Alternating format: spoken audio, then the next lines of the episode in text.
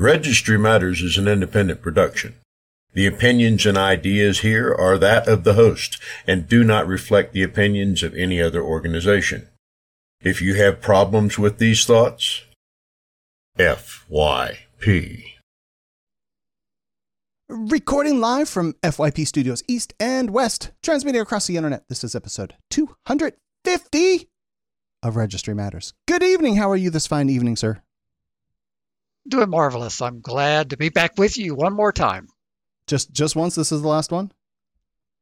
I don't know. You've been trying to get rid of me for every time you ask me at the end of the session how much longer I'm going to stay. So I don't know. Maybe. well, before before before before before before we do anything, I'm going to say make sure that you do all the likes and subscribes and notification bells and all those other things on YouTube to boost that algorithm and whatever. Game the system. That's all I'm trying to do is game the system. You know? I'm familiar with that concept, gaming systems. um, so give me a rundown what we have going on tonight. We're going to be doing a revisit to an issue we uh, covered, I think, on 243 Registry Matters. Correct. Where we talked about people who are being released, discharged from military custody. And we're going to be talking about their duty to register, how quickly they should register, what happens if they don't register. And we're going to have the same guest back, barring technical issues that we had back on episode 243. Then we have a number of articles to talk about. And I think we're going to have a very spectacular episode of Registry Matters. Fan freaking tastic. All right, now this is episode 250. And Larry, look, I have been swamped for six months. I have been like, you know what? I won't do anything for episode 200. I'll kick it back to 250. And I still haven't had any free time to do anything. So, leading up to it, a couple people, knowing that this was coming, they sent a couple things to play for you. So, I have two to play for you one very short and one just delightful. Okay. So, uh, without further ado, um, I'll play these little clips for you. Okay? Are you ready? Sure. All right. Registry Matters and FYP Studios are proud to present their 250th episode. This just goes to prove you people will listen to anything. Do you have any idea who that is? I wouldn't have a clue. I'm fairly certain you know who that is. That is the individual that does the uh, the intro uh, thingamajigger and then also the ending. And so anyway, he's my voiceover guy, and his name is Rick, and I adore Rick.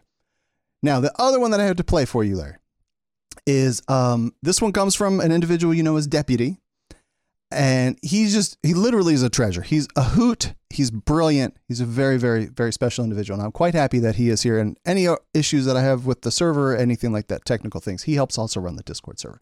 But he sent one on, and he is fabulous. And uh, so here's that.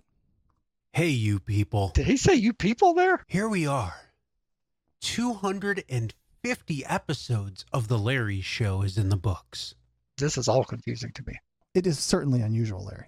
250.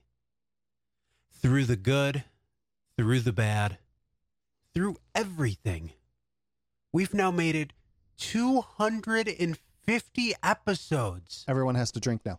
It is with great privilege that I now present to you this exclusive limited edition gift for being such great you peoples. Introducing Hand on That Bible, the 2023 Larry Calendar. Each month comes with quotes direct from Larry, such as You did put your hand on a Bible and you swore to uphold the law and to enforce the law. along with 12 fully color exclusive photographs of our favorite legal minds celebrating the seasons. See Larry holding sparklers while dressed as Lady Liberty in July.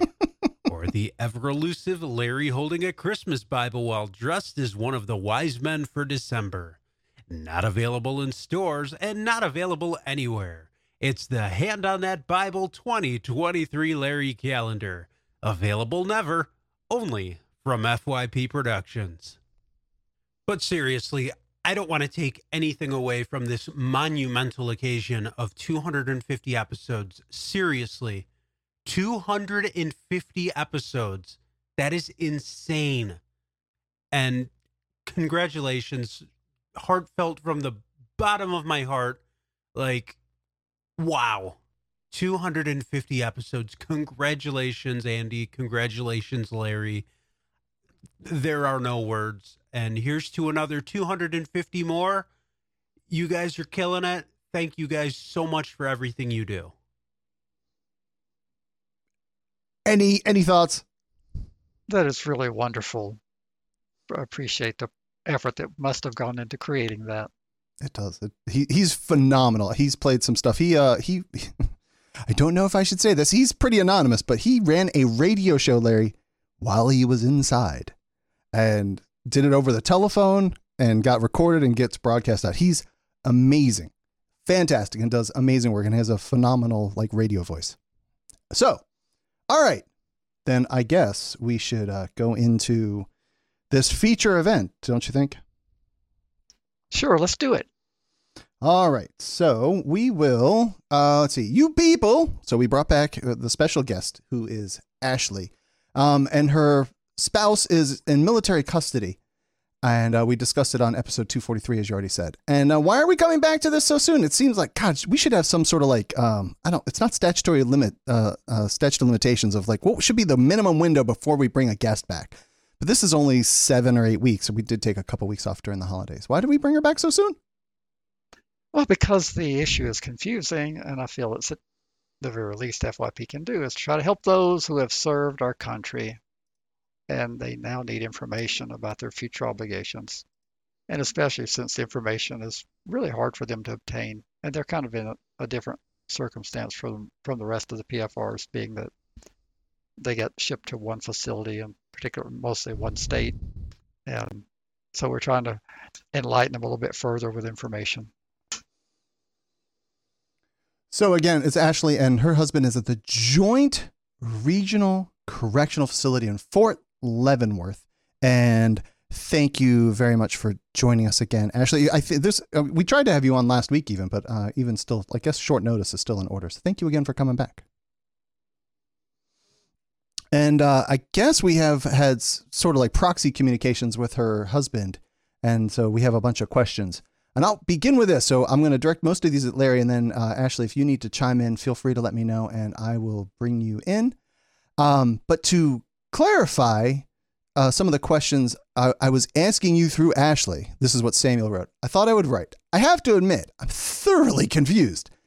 As for us here, we have a Department of Defense and Department of uh, and Department of the Army regulations stating clearly that one must register within three days release from confinement. And that's Army Regulation 27 10, because I'm sure you have easy access to that, Larry. Larry, can you explain how you can say that a person does not have to register within three days when it says so in the DoD regulations? Well, I guess I'll start with what Samuel explained it and, uh, and I'm going to quote from him. He said, This regulation seems to come with no mechanism of enforcement.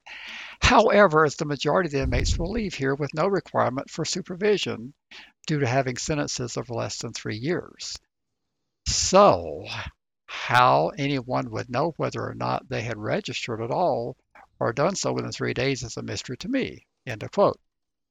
Okay, I'm only guessing, but my guess is that the Joint Regional Correctional Facility probably provides a list to the state of Kansas since the facility is located there.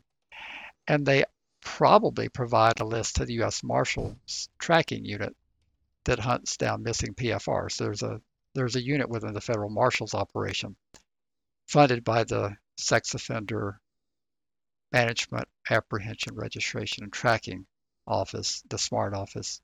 And my hunch is that the marshals would be looking for all these people who are released because if they get that notice, what they would do would be they would calendar it for a future review shortly within a, a specified number of days upon after release that they would go back and circle and look and see if that person has registered anywhere.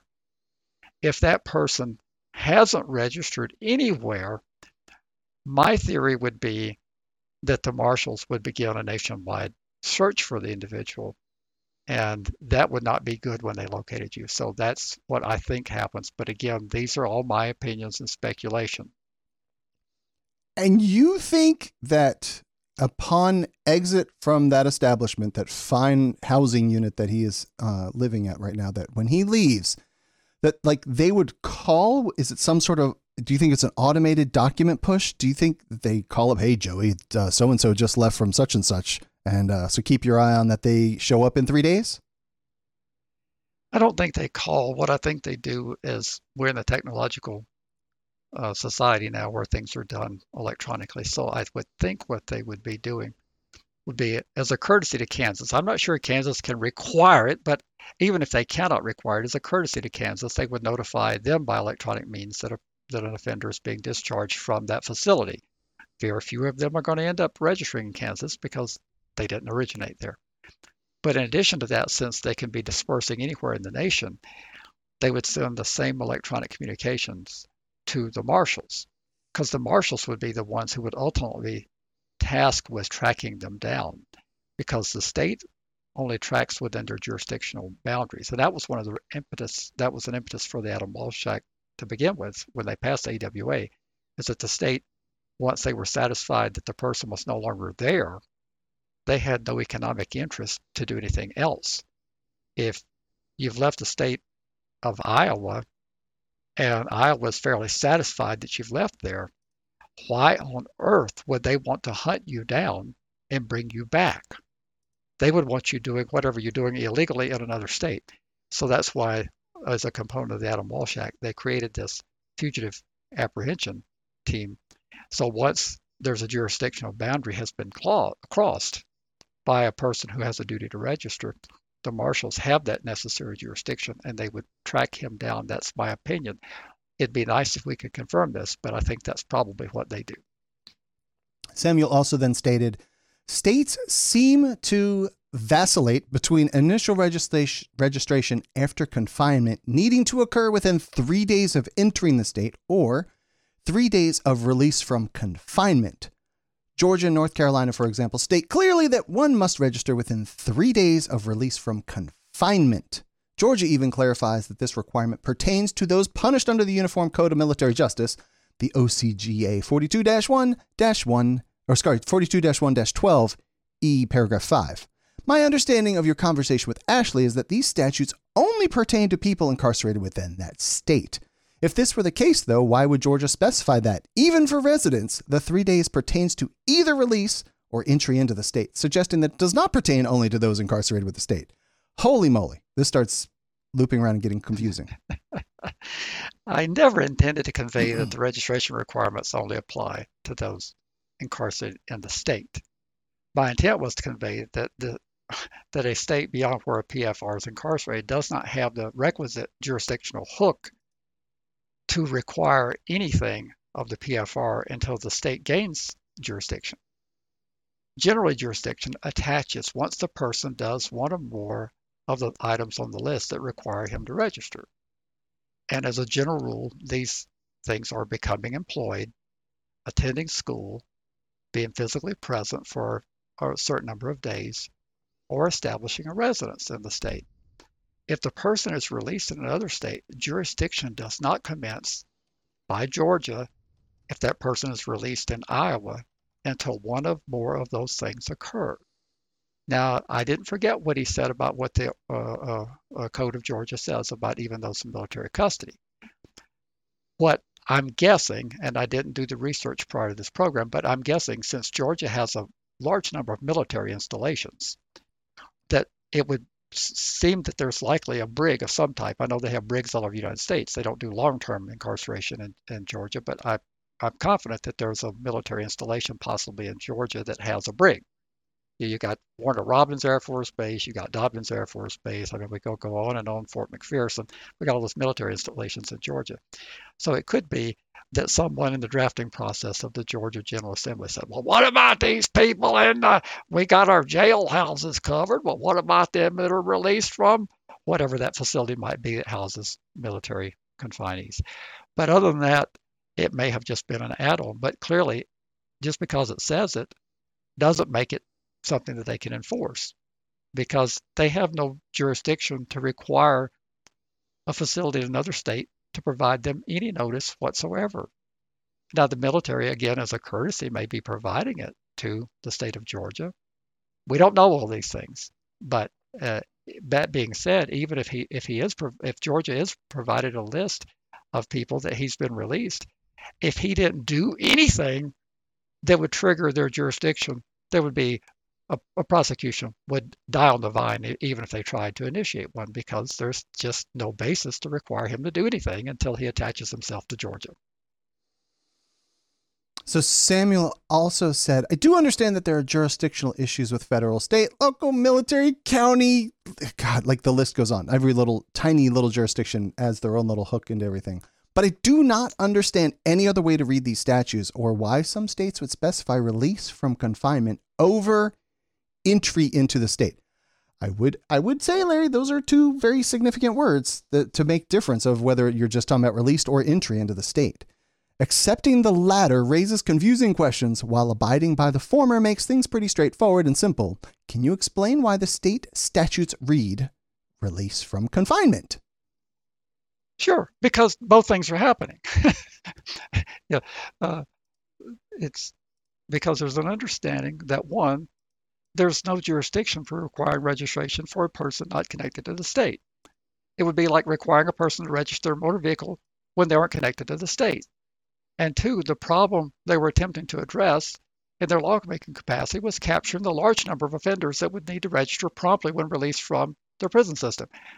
I would just venture a guess that 95% of the people that are in the Georgia prison system are going to be staying in Georgia when they're released. Maybe 85%, but a huge number of them. They want to capture that population as quickly as possible. So that's why they have the language in there about upon release. Okay, under his logic, what about the people who never go to prison?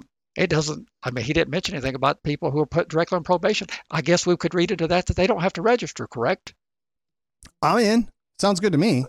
So, but, but so that the language came about because they're trying to capture the bulk of the people who are being released from prisons that they do have jurisdiction over there will be a second segment of people who will be entering the state who will be just registrants alone who may have nothing to do with the correctional system other than the civil regulatory scheme, or there'll be people who are coming in on compact who are serving a part of their parole or probation and they're compacting into Georgia and they need to get registered within the requisite number of days that Georgia's provide. Say, for example, they're compacting in from Vermont, where I think it's 10 days, and I'm just doing that from recollection. I may be wrong, but I think they have a 10 day window. When you come to Georgia, that 10 day window's out, the, that's no longer relevant because you're not in Vermont any longer. So they're, that they need to have guidelines for both segments of the population. um, so then to continue, Samuel asked if the requirement is only that registration must occur within 72 hours of entering the state, it would seem to me that we are working on the honor system here. Is this the honor system? Uh, it is indeed. But it's an honor system with huge consequences for those who do not comply. And it's a system that has a plethora of reporting systems in place that distribute leads to law enforcement. It's not like your little motor vehicle.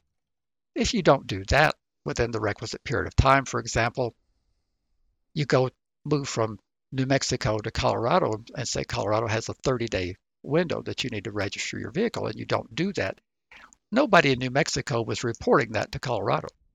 So the only way Colorado is going to pick up on it is if they ask you for verification of when you arrived there and somehow or another they can discern that you were there longer than the 30 days and they're they're likely to impose an economic penalty for late registration. So, but it is an honor system, as I said, but it has a lot of reporting taking place as correctional facilities are reporting who they're discharging uh, courts are reporting who they're placing on supervision. There's all these reports flowing that has people looking for you.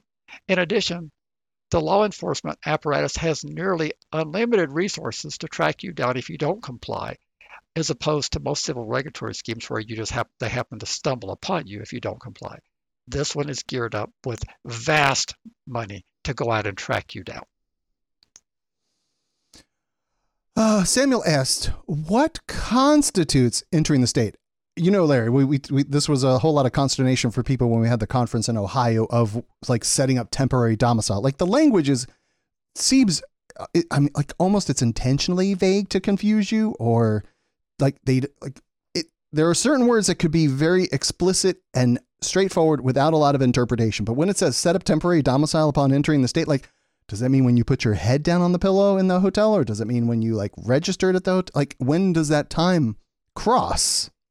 So to continue, in other words, what act triggers triggers the start of the 72 hour clock? Driving across the border, landing at an airport. How does one prove this? If an authority shows up at my door accusing me of not registering on time, what do I do? Show them an airline ticket stub? I say you flip them the two birds. There, that's but maybe that maybe that's probably not the right answer. I don't strongly encourage that. so, my understanding is that a person enters the state when he or she crosses the state line. I mean, we we've stressed in this podcast that statutory schemes are supposed to be dri- uh, dri- uh, drafted with precision, ordinary language that a person can understand. So you've entered the state when you actually enter the state and cross the state line. But at, at the point you cross the state border, you have indeed entered the state. But even though you have entered the state, that in of itself does not necessarily trigger a duty to register. He or she would have to meet one or more of the other criteria that we just talked about above, which is very similar throughout the country, things that trigger a duty to register. And it's been my experience that they do not ask for proof when you actually entered the state. But having said that, it's not beyond the realm of possibility that they might pose such a question if they have any suspicion or reason to do so. And this would be far more likely when a person is transitioning from one state where he or she is registered already to another state. See, you're already in a system that has generated a report. For example, in my state, you have to notify them, I think it's 10 days before you're going to move out of state, and maybe 30 days, but you have to notify them that you're going to move. They trigger a notice to the state you tell them you're moving to. That doesn't apply to all the scenarios that Sam cooked up because he's not leaving as a registered person yet, to my knowledge. I don't think they're registering people at the JR uh, CF there in, in Fort Leavenworth. So in the situation he's described, it would be very unlikely they would ask that. But I mean, could they ask that? Yes, I suppose they could. Nothing stops them from bars them from asking, "When did you get here?" And I don't suppose anything bars them from saying, uh, "Can you prove that?" But I guess my question would be, how do you prove a negative? If you say, "Well, I got here, I got here yesterday," let's say you're driving down I-75, you just uh, you're you've been in Georgia for 7, 14, 15 days, and you're driving down I-75 and you have only done campgrounds. You've only stayed at places where there's no registration of you at a hotel. There's no credit card swipe or anything that they could ever get. And you said, "Well, I just got here on uh, you're two hours into Georgia. I just rolled in." Yep. How would they know? I mean, trust me, they don't have. We we joke about the hovercraft. There's not a hovercraft assigned to you. You don't have that level of importance that they're going to put a detective on you following you the day you get out of the prison in Fort Leavenworth to make sure that they know what you are doing. It's just not that it's just not that important. It is important. Absolutely it's important. You'll go to jail if you don't do it. You'll go to prison. But they're not telling you in real time. Uh, Al in Maryland asks, would they even look at credit card swipes? I think they could very easily do that. It's, after serving on the grand jury here in Albuquerque, and all the uh, investigative subpoenas that we issued in my three month term, it would take virtually nothing to get a subpoena for them. The cops asking for it is all it takes. So if, a, if the law enforcement came in and said that, that they're investigating a failure to comply with PFR requirements and that they wanted to get credit card uh, uh, data, I think they would have virtually no trouble to get it because we issued probably at least 40 to 50 easily subpoenas and we didn't question any of them. Samuel then posed the following What if I never, quote unquote, reside in North Carolina, but simply visit my family, never exceeding the time I'm allowed to stay in the state before registering 14 days? So on day 13, I go to South Carolina and, quote unquote, visit my buddy Carl for a day or two before going home to visit my family again. Wouldn't this be completely legal? Uh, yes, on its face, it would be completely legal. But keep in mind that some, if not all states, have a cumulative number of days that a person can be present over a one year period. And sometimes it's a rolling one year period. And that can trigger duty to register. Now, again, I don't know how they would know what the cumulative number of days that you've been in the state, but they do have that on their books. In addition, you do not want to play games with the system because this is one of the reasons that laws are amended. Law enforcement people approach legislatures with examples of how registrants are gaming the system. So if you make it known that, well, I tell you what, I done read y'all's law real close, and as long as I leave and go back across the state line for at least a few hours and come back, I can skirt this. That is not going to go over well because that will be handed in as the reason why we need to change the requirements of the law. So if you're going to do that game, I don't encourage it. But if you're going to do it, don't tell anybody you're doing it. God, I don't know why you wouldn't tell anybody. Um, well, let's keep going. So obviously, I, and I, he's being facetious. I'm speaking as Sam. But my point is this if no one is tracking my movement, and as you said to Ashley in your phone conversation, and if I were not on supervision, why would I register in the first place? This laissez faire attitude about registration seems to fly in the face of everything you and Andy have been telling us about the U.S. Marshals and sting operations and SUVs pulling up in front of my home. Larry, I want to interject here for just this one, one moment registration is scary as you fill in that next word. But at the same time, they're still humans on the other side of it. Unless something triggers them, and I guess if they have some sort of wild hair up their hiney, they're not coming to go look for you. Like you have to kind of like trip some tripwire somewhere for them to come at you. But when they do, they're going to come for you. So th- I don't think we have a laissez faire attitude about it, but we also have an attitude of like, try to live your life also and don't live in fear. Correct. And this is kind of an example that occurs when a conversation has been filtered through another person. No disrespect to anybody, but start a conversation around a room of a dozen people and come up with one sentence and ask people to circulate that sentence around the room and come back and see if it makes the uh, around. I have never suggested or even implied that a person should take their registration obligations lightly. You should not. What I have said is that a person can overthink and come up with wild scenarios and, and then obsess over them, those scenarios. Some of the scenarios communicated are very creative to say the least. And in fact, it takes a very creative mind to come up with some of these hypotheticals. The reason you should register is that you have an obligation to do so, and that failure to fulfill that obligation will eventually send you to prison. They will find you. It's not like it was pre Adam Walsh when the states had no interest in tracking down the missing PFRs and there were alleged to be 100,000 who had gone off grid. The federal marshals have limited, unlimited resources, and they love making these cases. They yield very long prison sentences in the federal system, long terms of supervised release following this. And if you get convicted of a registration violation, in the federal system, you're going to serve a period of incarceration and you're going to be put back on PFR type supervision, polygraphs, and all that stuff. Take this seriously. It is not to be played with. If you have an attitude that you can fly under the radar, if you stay in this country, they're going to find you. There's there's a, there's a movie clip out there. I was almost going to grab it for this episode tonight. I can't remember what movie what it was from, but it was "We will find you and we will kill you." Like they just kept repeating that. But what if I jaywalk? Uh, we will find you and we will kill you. I was like, this totally fit for this scenario of this. Um, all right, then Samuel wrote the following. I imagine that SORNA and AWA was passed to clean up these issues. I think that's correct. What I'm hearing, though, suggests to me that the 72 hour regulation is completely arbitrary. That is also correct. As an example, is there anything codified to prevent the following scenario?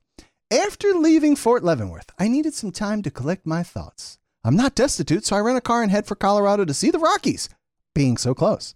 I spent a few days at a family oriented resort. That's probably a poor choice, a family oriented resort. You should find someplace like way off the map. But then I leave the state well before I would need to register in Colorado. I'm now headed to Iowa to see my brother. While there, we go to my nephew's school to see a play in which he is the lead. Afterward, he asks if I can help chaperone my niece's sixth uh, birthday party at the park. These are all bad ideas. I leave Iowa well before I would need to register to go see my friend in Washington. He surprises me by the next day by uh, on a family-friendly cruise. Now in international waters and still having not registered anywhere, I'm good to go. After a few days, we return. I fly out of Washington well before I would need to register in that state. I arrive in North Carolina and I register in Cumberland County where I will reside. Within 24 hours of entering the state. It is now two weeks since I left confinement, but I'm well within the parameters of registration under the entering of the state model. Larry, do you see any potential violations here? Uh, actually, as a non-supervised, let me emphasize, as a non-supervised, I see a plethora of violations if you're under supervision because all those things you described would have been off limits. It's a condition of parole, probation, any type of PFR supervision. But at first glance, as he described it, I don't see any problem. Everything he described would be uh, legal. What I do see in the scenario is that it, it's extremely unlikely to occur in the real world. This means that nobody in the various legislatures would have ever thought of this. And even if they had thought of it, there's really nothing they can do. A non supervised person is free to travel as he or she sees fit when they're released from custody. All the person needs to do is be cognizant if there could be a registration obligation in the states they're visiting. So I would encourage him, not that the hovercraft is following him, but just in case he has any encounters with law enforcement and they run his history, if he's in all the states he mentioned, and they say, oh, we see that you have this conviction, make sure that you've thoroughly analyzed what all the various things are that could trigger a duty in that state. Like in Las Vegas, Nevada, if you were to go there, he didn't have it on a list, but if he went to Las Vegas, Nevada, he would have 48 hours, my understanding, to get registered. And therefore, he could be in violation of Nevada law and possibly the federal law as well, because I think we can agree that Kansas and Nevada are separate states, right? yes, that's an obvious question. Yes, they are separate. In order to get to Nevada, you'd have to travel in interstate commerce, leaving Kansas. You know, so they that Walsh Act defines a movement across jurisdictional boundaries as inter, travel interstate commerce. So therefore, he would have left Kansas. He would have traveled in interstate commerce. He would be in the state of Nevada. He would have exceeded the requisite 48 hours, which is the perfect jurisdictional setup for the marshals to prosecute him. So if the at the Las Vegas Metropolitan Police were to have some reason to run his background, something tells me that they would relay this to the U.S. Marshals because the federal law is so much tougher that they like to hand these cases off. A, don't want to do any work, and B, they can send them away on the federal government's dime. So again, if you're going to do these scenarios, which nobody alive, I've never heard such a scenario in all my life. I mean, this is one of the best ones I've ever seen. But if you're going to do all these things, then make sure that you're complying with the registration obligations of that state within the requisite time of being in that state. Newsflash, if you register in Nevada, they will keep you on the list for the rest of your life. Even though you move out, they'll show no longer there, but you're still listed there. So think real hard about going to Nevada. Think real hard about going to Florida. There are a number of states that have very short windows of registration and you'll be stuck on their list for the rest of your life. Even though you're not having to register there, you'll be stuck on their list.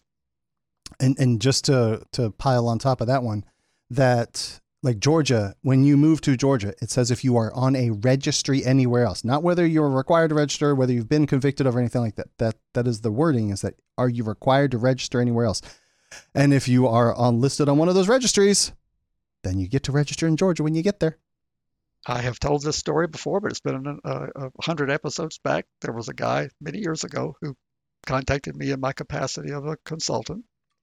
He had been convicted in the state of Wisconsin, and he did not have to register in Wisconsin because his crime predated their coverage period. He was like in 93 and he wasn't covered, his conviction. And he decided he was going to go out and make him a bunch of money in Nevada. And he goes out there and they said, welcome to Nevada. We're glad to have you here. And in order to work in the gaming industry, you need a card, a gaming card. And so you need to run down, get fingerprinted, and we'll give you your card. And so he got fingerprinted. They ran the background check. They said, oh, you've got this old conviction from 93. And so then the Nevada authorities, they said, um, by the way, you, we understand you're coming here unregistered, but our coverage period encompasses you. You know, our, ours goes back further than 93. So we'd really appreciate if you would get registered with us. And he did get registered. He discovered that being on the registry was not as exciting as he had hoped. You know, the, uh, the working in the casino industry, it faded its luster when he had to register. So then he wants to go back to Wisconsin. When he gets back to Wisconsin, they have that exact same language you just described in Georgia. If you're if you're registered anywhere, you have to register there. And he said, Well, but wait, wait, I'm not required to register. They said, Well, look at what it says in the law book. It says if you enter this state while registered in another jurisdiction, you will register here. And they said, Can be it can't be any clearer than this. And and he says, Well, I don't agree. And they said, Well, if you don't agree, we're going to lock you up. and so he, he registered and then he decided to move to the state of New Mexico because our coverage period doesn't start to 95 and he was off all supervision prior to 95 related to his offense. So he comes here, and New Mexico said, well, you know, we, we don't have any basis to require to register, so you're done. Then he goes back to Wisconsin as a non-registered person. Point I'm making, this is very nuanced, convoluted stuff. There's not a soul that can tell you this stuff. There's nobody you can call. It's all very unique to your circumstances and what you do. Samuel continues I have not heard or any, read anything yet that would suggest that my activities in this scenario would not be completely legal. So, again, what am I missing? I've been telling you guys here that they need to register within three days of release. In fact, I was halfway through an article to help inform the inmate population of this requirement when Ashley spoke with you. It is now on hold as apparently I have been wrong all this time. Has he been wrong all along, Larry? Uh, no, he has not. so each person's circumstances are completely different. Some will be leaving JRCF under parole supervision. Under those circumstances, that person will not be permitted to take cruises and travel across the United States on a two week or one month vacation. That person is going to have explicit conditions on their parole that says you will report to a parole officer in X number of hours or days. On the other hand, a non-supervised person can do exactly what he described. The person leaving under supervision should follow explicitly what their conditions are that they're, that they're being told, unless you want to risk being violated right away. If they tell you to report within 24 hours, you do report for 20 within 24 hours. And if you have a difficulty, you have to have before you get discharged, you say, look, what happens if the bus I'm riding blows out up and it's no longer operable and I'm not going to make it. Or suppose there's a, I think uh, even a snowstorm it came up in this scenario of, of things that, that was discussed. What happens? Who do I call? And that's what you need to do because they will violate you if you don't reach the destination report in timely. But if you're not under supervision, you're only on a civil regulatory framework, which is a whole different standard. It's serious business. You need to comply with it but you have basically freedom to do what you want to do and go where you want. And it's a civil regulatory scheme, right? I mean, this akin to your driver's license. I, I, I know not, but sort of, right? Right. It's a civil regulatory scheme. We need to learn to say those words, even though it feels very punitive in many aspects, is very punitive. It helps you when you're arguing in a political setting against things they want to add on. You, if you can bring yourself to utter those words, which I've not been able to get many advocates to do that, you can say, look, folks, in a civil regulatory scheme, we can't do these things because the civil regulatory scheme is vulnerable to a constitutional attack if you start trying to inflict punishment. We know that you feel bad for the victims. We understand that you want to get at these people, but you can't do this within the civil framework of a reg- regulatory scheme. Try those words. You'll find that they're very effective. But most people just reject it out of hand because they don't want to say, well, Larry, you, you must be, I don't understand why you're so stupid. You don't understand. There's nothing civil, there's nothing regulatory about this. This is punishment. Why can't you admit? I can't admit that. I do it all the time. but it's still, it's on the books as a civil regulatory scheme. And you use that to your advantage. And you tell them, hey, this is a vitally important public safety tool that can't be jeopardized by trying to inflict punishment. They've paid their debt, they've done their time, they've done their supervision. This is merely a tracking mechanism. We cannot impede their liberties through a civil regulatory scheme. Are you a first time listener of Registry Matters? Well, then make us a part of your daily routine and subscribe today. Just search for Registry Matters through your favorite podcast app. Hit the subscribe button and you're off to the races. You can now enjoy hours of sarcasm and snark from Andy and Larry on a weekly basis. Oh, and there's some excellent information thrown in there too. Subscribing also encourages others of you people to get on the bandwagon and become regular Registry Matters listeners. So, what are you waiting for? Subscribe to Registry Matters right now. Help us keep fighting and continue to say FYP. Well, I'm going to bring Ashley on, Larry. And uh, so, Ashley, do you have any follow up questions that you wanted to go over? I do. Um, first, I want to say my husband knows what he needs to do for his situation. He is in a role at the prison where guys ask him questions and he's supposed to find answers and get back to them. And so, a lot of his questions and his goal is to inform the inmate population there. And unfortunately, there's no one there who either cares enough or is content enough to help them with these questions. And I mean, we're talking like less than a handful of guys maybe get released each month. So they feel like with such a small population, they should be able to have someone help them and answer questions. And no one can seem to be bothered to do any research or help them, and they certainly can't do it themselves. So I appreciate that you guys are answering questions. Well, I, I somewhat disagree with the assessment of that the people, I don't know what their job descriptions are. I don't know what they're required to do, you know, what their role is, but registration is very nuanced and complicated. And enforcement is very uneven, even within a state itself. And many states operate on a hybrid system, meaning that the, the state police or the state law enforcement doesn't run the registry itself. It's all delegated to Georgia, for example, 159 different counties in Georgia, Texas, 254 different counties. And the different counties have their own unique way of doing things and interpreting the law. And some counties are far more zealous in their enforcement, and they even are prone to invent things and in addition to that, there's a plethora of locally imposed restrictions across the country. All states don't have locally imposed, but many do by counties and cities. But the bottom line is, I don't know what information, I think we talked about this, uh, what information additional that, that what they're being provided do they want? The bottom line is you're going to need to register.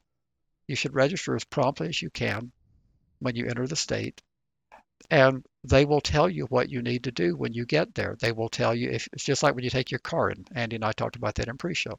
You take your car in, you take the documentation, and you try to register it. And they say, "Well, we'd like to register your car, but it needs an emission inspection certificate. Do you have that?" Well, no, I don't. Well, it needs a VIN inspection. Have you taken it by to get the VIN? Ins- well, no, I haven't done that either. It has to be certified because it's coming into the, state new. They will tell you what you need to do. When you get to the registration office, the registration is going to be very similar around the country. Some states have a lot more information they're going to collect. But as far as I know, everybody collects a photograph, everybody connect, collects a DNA sample, everybody collects your name, where you're working at. They collect internet monikers in most, if not all, the states now. What you know, what your online identifiers are. There's even litigation pending against that. They will ask you where you're going to be employed. Some states will ask you more stuff, even if it's not in the statute. In the case of Cumberland County in North Carolina, they have been known to impose things that are not in the statutory scheme. So I'm not clear at all of what they, they feel they're missing. They're being told you have to register. They're being told within three days, which is the most conservative application. It may not be three days. It may be a state, they may be going to Vermont where it's 10 days. But if you register as quickly as you can, I'm not sure what else they're wanting to know that they feel like they're lacking, and maybe I'm just not able to comprehend. So help help me understand what they're missing. So I think all of these questions and crazy scenarios popped up when uh, last month they started a new thing at the prison where when the guys were released, they would used to they would take them to the airport and fly them home. They're on their way. But now they send the guys from prison at Fort Leavenworth to Fort Sill, Oklahoma, where they do the out processing kind of stuff, and then they fly them home. This whole time they are unsupervised. They are released, you know, as soon as they leave Fort Leavenworth.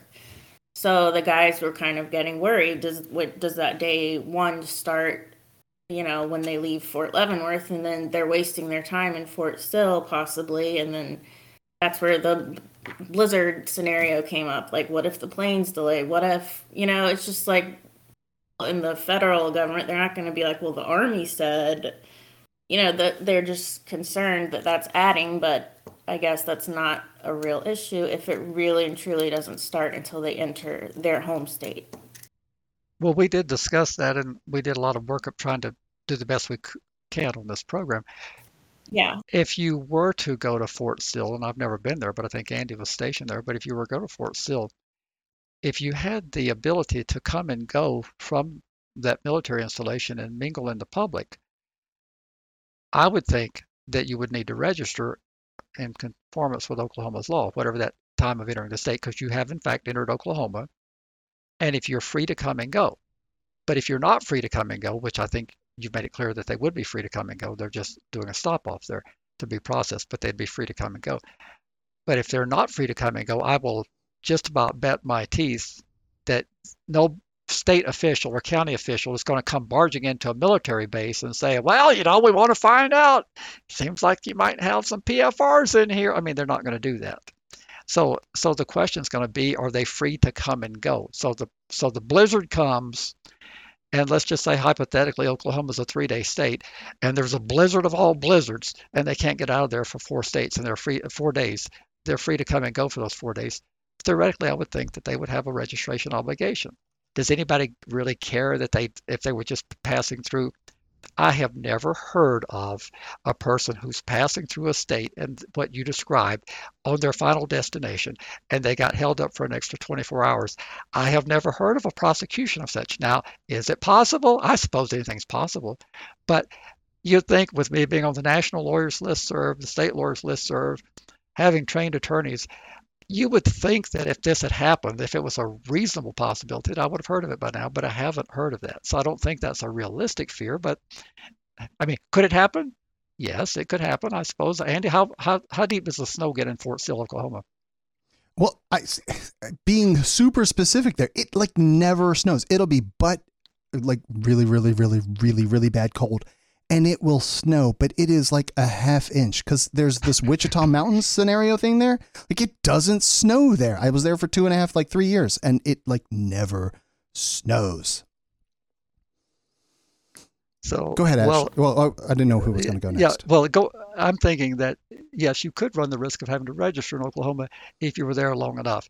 I don't know the specifics on how long, all the different things that can trigger a, a duty in Oklahoma. I know Oklahoma's a tough state, and you could get a lot of state time, but not registering. So I, again, I would say if you get trapped in Oklahoma, do your homework and make sure that you don't have an obligation to register there. Make sure you know exactly how long you can be there because if there is a flight record, if the military flew you there, something tells me they would have. Military no, is notorious for keeping. They, they keep records of which way the wind's blowing and how many uh, how many knots it's blowing and and all these different degrees of the bow and the stern and all. I mean, they they're notoriously good at documenting. So that would be a case where they might be able to prove it. Yeah, I think the fear was more of not so much having to register in Oklahoma, but showing up to register at home if you've been after you've been delayed in Oklahoma, and then they're like, you got released three days ago. Why are you just now here? And just you you say we overthink things, but this is all brand new to all these guys, and it's scary stuff. So they don't want to mess up on accident and end up back in prison. Well, uh, I appreciate that. I understand the, the particular with this harsh sentencing, but Uh, when everything else fails, when you're trying to defend a crime, the prosecution, when they're screening cases, most rational prosecution screeners look at can we prove this, the elements of the crime. And the elements of the crime of failure to register is that the person, the general elements are that they have to know that they have a duty to register and they have to willfully or intentionally not do that registration. And assuming that on the scenario that they've cooked up that Georgia actually has jurisdiction before he ever gets there, which they don't, in my opinion. But say Georgia did have jurisdiction, then it would revert to what the prosecution could prove in terms of the requisite elements. You've got an impossibility defense you can always assert. So you get this before the jury and you say, ladies and gentlemen of the jury, this prosecution was needless, pointless, because my client was honorably, not honorably, excuse me, was a servant of our country and the armed forces. They were released from military custody and they were unable to make it to Georgia within three days. Are you going to convict him for this, or do you want to send a message to the prosecution for wasting everybody's time? That prosecution is never going to get past screening because A, Georgia doesn't have jurisdiction to begin with until he enters the state, and B, if he got stranded in Oklahoma, you just don't have the requisite elements. You can't meet those. So this this case would be on life support the minute that it was filed. Larry Chat says, "Crime? What crime? It's a civil regulatory scheme." Well, you can be prosecuted for failing to comply with civil regulatory schemes. Yeah, if you don't if you don't have a driver's license for X amount of time, you are going to get in trouble eventually. Yes, you would get a you would get a very light citation to begin with. You know, it'd be a, a monetary fine, but you keep doing it. You know, everything everything that's civil and regulatory can be punished. Failure for a young man to register for the United States draft can result in up to five years of incarceration in the federal penitentiary system. So uh, that's a civil regulatory scheme. I think everybody would agree. There's no punishment inflicted by registration for the draft. Don't do it, and you are subject to uh, find out you are subject to prosecution. Do they give people five years for failure to register? No, they don't. But they could. It's on the books. Please continue, Ashley. Do you have any Um, other questions? I think I'm good. They have a ton of parole questions, but we'll save that for another day. So, well, the, we will keep doing this from time to time. It'll probably be a few more issue episodes before we come back on it again. But these are good things, and if- these guys are thirsting for information, we'll do the best we can. Remember, we're not experts in the military. My professional career has done nothing in this arena that they're in. So we're learning with you. I, I was sharing with Ashley uh, the other day that uh, like they're not they're not the first people to be convicted of this, but grant there's a million-ish, whatever, 900, 800,000 people on the registry. How many of those people were convicted through the military? I bet you the number is in maybe in the hundreds, maybe that were actually convicted in the military. So the number of people that they could even like coordinate between each other to try and figure out what information they could coalesce together would be scant at best. yeah, I think that's why it's super confusing is no one at the Fort Leavenworth prison, nobody lives in Kansas. Sorry if you really do, but they don't live there. They're not going to stay there when they leave the prison. And the civilian rules versus military rules, it doesn't translate the same. So it's very confusing. I, and Larry, I told you this earlier that I would I would chill out on questioning them so hard. Like they're like I, there, there's this whole thing about the government doesn't do anything, but these are people that I would like to get a government job, and then they place them in this, and their their requirement is to inform these people about something that they know they probably don't have a legal background. Maybe they do, but this there's this isn't their life's work either. And them knowing all of the ins and outs of how this whole registry thing is going to work, like they're just there to get their GS8 pay and go home at five o'clock every day. I would I would hesitate to bag on them so hard about them not being able to offer any information. They're not getting paid extra to know anything more than anybody else knows. That's just my opinion. I'll keep my mouth shut on that one. I just don't I just don't think that that is their their role No, to I be know. like experts at it. They're not they're not Larry level of information about every individual of the 50 registries, the seven territories, every county, all 5,000 counties and every little city jurisdiction. It's like this is it's a lot for them to know about every individual's situation. no, I agree. So, well, we've gone a little bit long, but I think it's been Yes. worthwhile. So we'll we'll have to chop some of these articles, but uh, let's uh, move on if you don't have anything else, Ashley. Uh, we really appreciate you being with us again. Thank you I very much. I appreciate you guys, and all the guys appreciate you. And want Thank to thank you. you. Thank you for being here again. It's fun. Thank you. All right. Have a great night. Bye. Bye bye. All right, now the fun stuff, Larry. So let's do let's do the prison telephones and let's do the uh, the police shootings. I just can't help myself on the police shootings. Um, I need to. Which one was the police shooting? Oh, it's that one, I think. Oh yeah, it never stops, right? Right, right. Um, all right, then let me go find where that needs to be. Good grief. Okay. Um, just making sure I've caught. All right. Uh, will you people put in this article about the record number of people killed by the Popo? It says U.S. law enforcement killed at least 1,176 people in 2022, making it the deadliest year on record for police violence since experts first started tracking the killings. What on earth? Completely agree with this. What on earth do you, does this have to do with PFRs? Uh, not much until you're on you or your loved one is on the wrong end of an encounter with the police. In 2022, 132 killings, 11% were cases where no offense was alleged. 104 cases, 9% were mental health or welfare checks, meaning the people had called the police hoping to get their loved one checked on. 98 or 8% involved traffic violations. Uh, 207 or 18% involved other allegations of nonviolent offenses.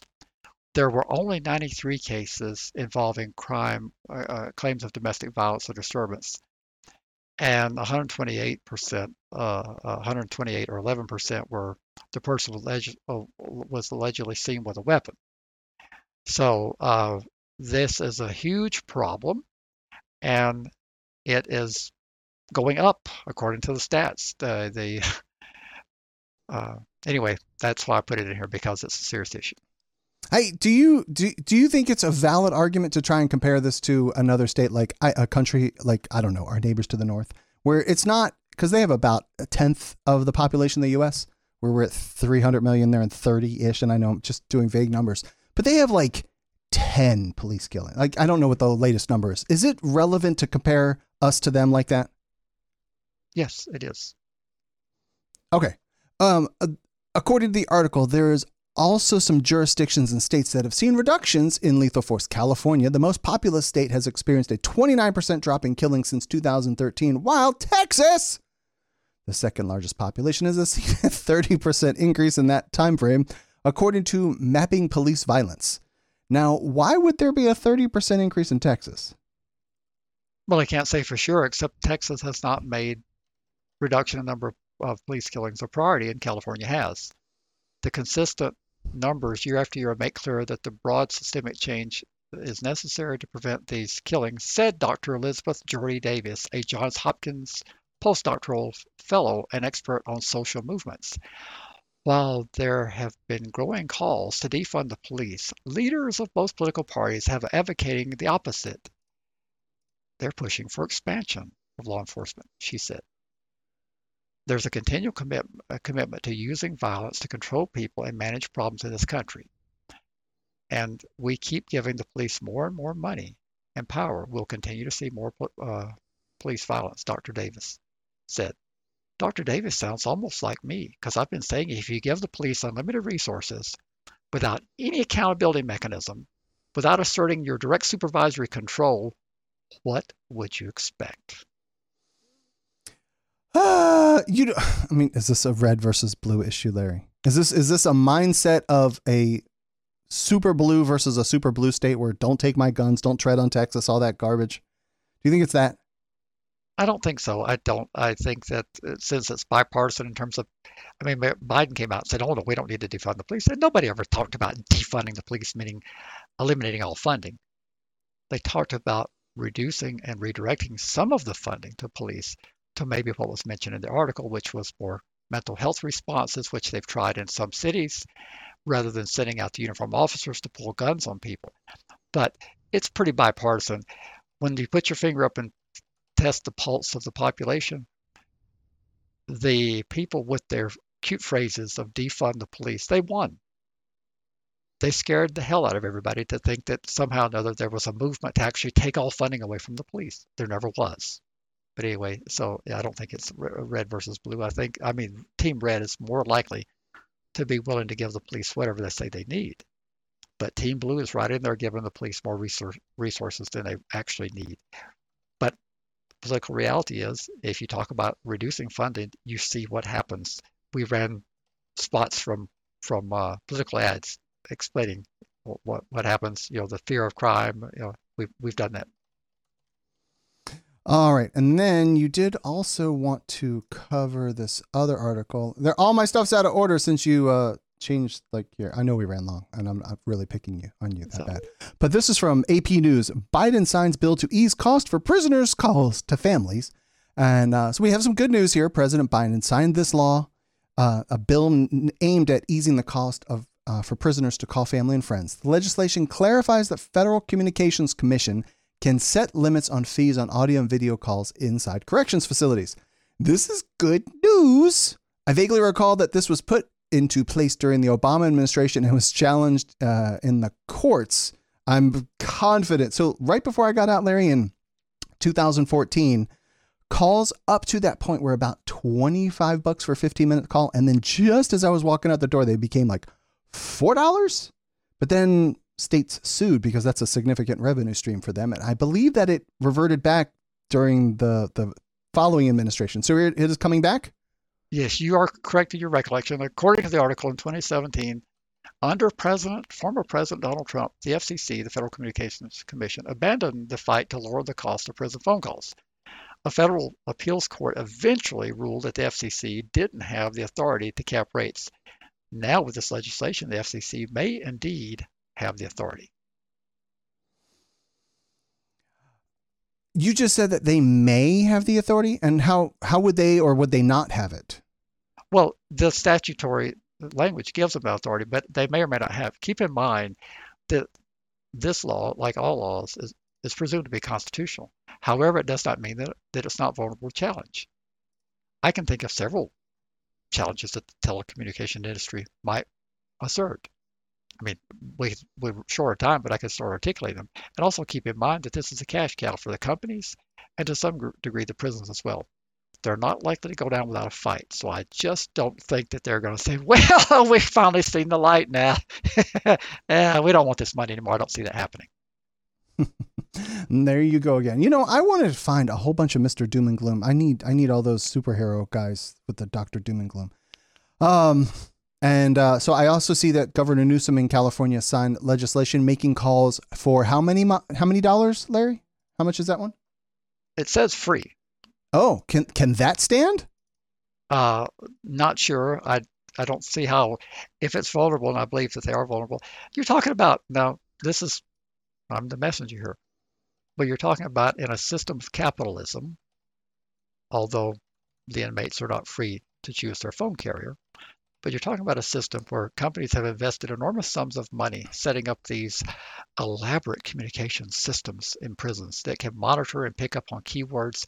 And you're telling them that they do not have a right to have a return on their investment, that they can't make any money. And of course, the question is, what's a fair amount of money? Well, I've always been told that the capitalist market will determine what is a fair return. And theoretically other companies could come in and make a similar investment and they could pitch to the prisons that we can do this cheaper. So if you're a big believer that capitalism solves all problems and it doesn't need even any governmental intervention, then you would say that this is an intrusion into the capitalist system. I mean, you couldn't say anything to the contrary, could you? Uh, no, I guess not. So, so therefore, I think that uh, we could see challenges. We're likely to not could. We're likely to see challenges and time will tell if they can do this. But this is definitely an intrusion into the capitalist marketplace. And I just don't know if it's going to stand or not. The regulatory framework is very limited in terms of what they can and cannot do. Well, very good. Um, is there anything else we do? I, I mean, maybe we have a minute or two before we have to close it all down. Do you have anything else that you want to do before we get out of here? Well, not really, but okay. I have to do the thing then. I, I have to ask you this thing. Um, so I put an article in there about uh, it was like laws changing across the country, and this one just jumped out at me. And where did it go? California jaywalking in. So, despite the protests of law enforcement agencies, California has decriminalized jaywalking, Larry, which tells me that all the jokes that I make about felony jaywalking were not untrue because if they've decriminalized it, then it was criminal before. So, your turn.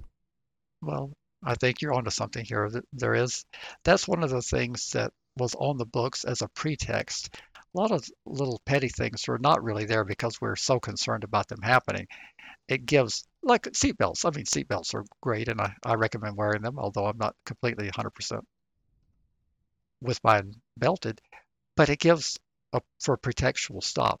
The thing about jaywalking, I mean, the cop could really, most of them could care less if you get sm- smattered. But if if you if you're walking around and you don't look like you belong there, quote, you look a little bit out of place and you're a little bit uh, uh, just don't fit. You jaywalk, they have the reason to encounter you and ask you for identification and to do an NCIC background check on you.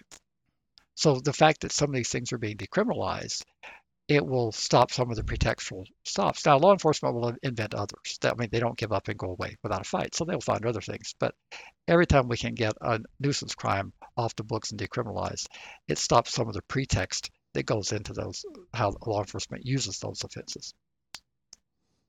You just can't admit that it when I say felony jaywalking that I wasn't exaggerating. You just can't do it, can you? I can't. Well, very good. Uh, so anything else? Did you want to do anything before we hop out? Just welcome. Uh, I think we got like 10 new patrons over the uh, Christmas break. We did? Well, I was guessing. Oh, I'm not aware of any, to be honest with you. I think everyone pretty much goes on mental vacation as well. Uh, but I will say Happy New Year to everybody. It's going to be a fantastic year for Registry Matters. And I will be sending out all of those little receipts for your contributions for the year. So if you want to, if your company does any sort of matching program, that would be fantastic if you could submit those. Uh, but so happy 2023 to you, Larry. And uh, I'll see you next week.